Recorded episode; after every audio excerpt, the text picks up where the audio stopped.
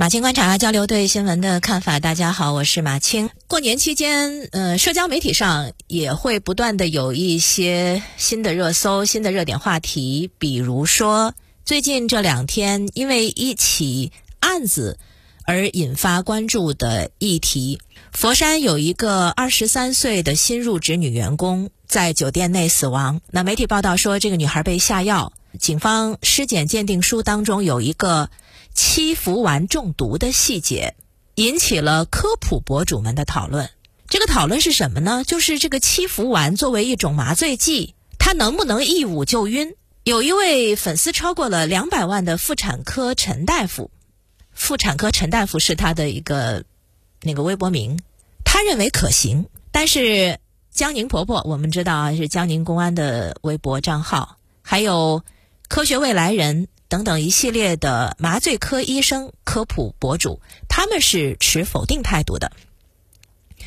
妇产科的陈大夫呢，就自己就说啊，说我一严谨起来，我连自己都坑。他果然是把自己给坑了，他就是拿七福丸直接拿自己做实验，把自己给捂晕了。那目前这个视频已经被删除，他的微博也已经关闭。之前他也通过好友发文道歉，说。错了就是错了，他还说他也已经报警自首，不过警察告诉他，七福丸不是管制药品。这个事儿讨论到现在，到底大家在讨论什么？这个陈医生的做法到底哪里有问题？这个是值得我们好好去梳理一下的。陈医生的做法当然是不恰当的，他的道歉也说明了这一点，就是他虽然没有教唆之意，但是就这么把他的这个视频。完整的实验视频发到了网上，它很容易引发模仿，甚至有可能成为潜在的违法犯罪分子的教学视频。有的时候分寸啊，真的很微妙。你比如说，媒体在做法制新闻的时候，在处理细节上就特别的小心，免得法制新闻变成了犯罪教学片。那同样风险的还存在着，在推理小说、悬疑小说、犯罪类型的小说和影视剧当中，也存在着这个问题，就是你细节描摹的越真实，内容往往是越容易被人模仿。那可能有人说说得了吧，你这不要危言耸听啊！你以为违法犯罪分子都都跟一般人一样啊？咱们是对这些东西是不了解的。你以为小偷还要通过通过你的这个法制新闻才去学怎么偷东西啊？其实不是的，我们曾经看过这样的社会新闻，呃，有一个这个骑摩托车抢劫的犯罪嫌疑人王某，他在湖北省黄冈市被抓获的时候，他就跟警方讲说，他特别喜欢看法制类的节目，因为那个抢劫的知识啊，我们打个双引号，抢劫的知识都是从节目里学的，不光是学习怎么犯罪，还学习怎么反侦查。比如郑州铁路警方曾经破获过一个。跨越多省市的贩毒大案，而那几名毒贩就交代说，他们平常特别喜欢看一些贩毒题材的法制类的节目，就在这些节目当中去研究公安机关的侦查手法。这其实就是一再强调，嗯，不管是法制类的新闻在做报道的时候，还是写这种类型小说和呃编。这个拍摄这些影视剧的时候，都特别要小心，要注意分寸。所以陈医生的那个实验，做科学实验，他是要有一点 较真精神的。但是呢，千万不要把这个整个的这个视频啊，这种这种视频，它变成了一种可以模仿的手法，就完整的呈现在公众当中。但是，对我们要说，但是陈医生的这个做法全无可取吗？也不是的。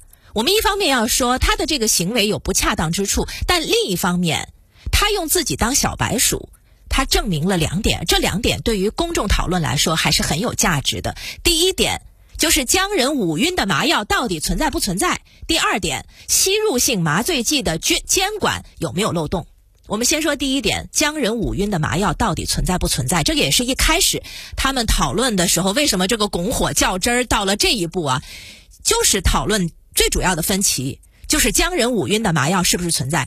因为当时陈医生他在最开始的博文当中，他说了这么一句话，他说还真的就有这样一捂就晕的药物，那就是乙醚、七氟烷这类高纯度的合成化学物。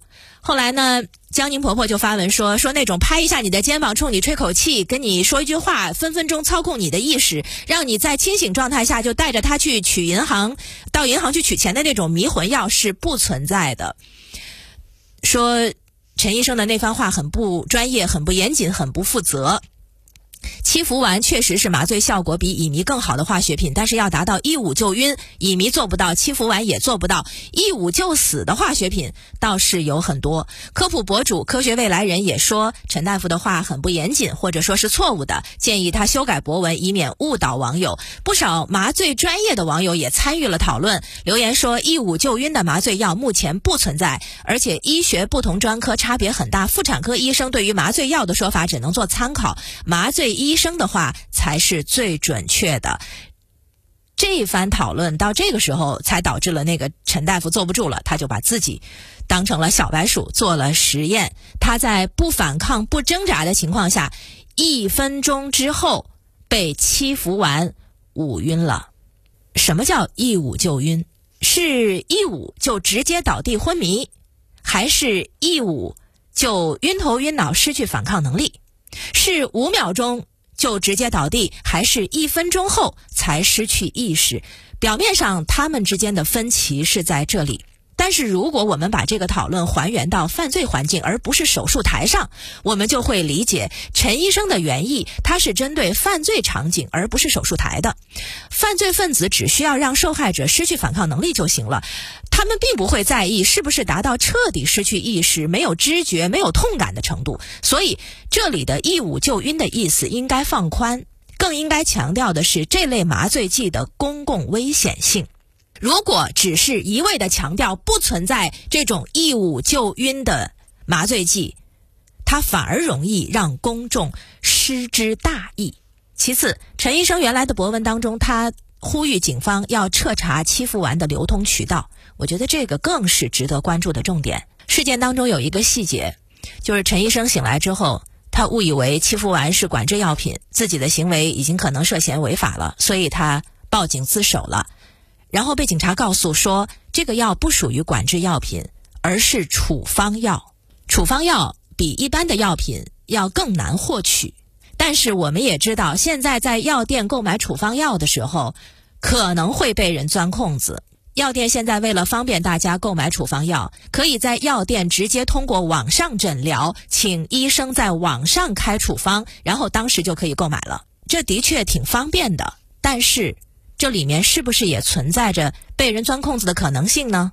所以这里面存在的管理模糊地带是非常需要理清和谨慎以及慎重对待的。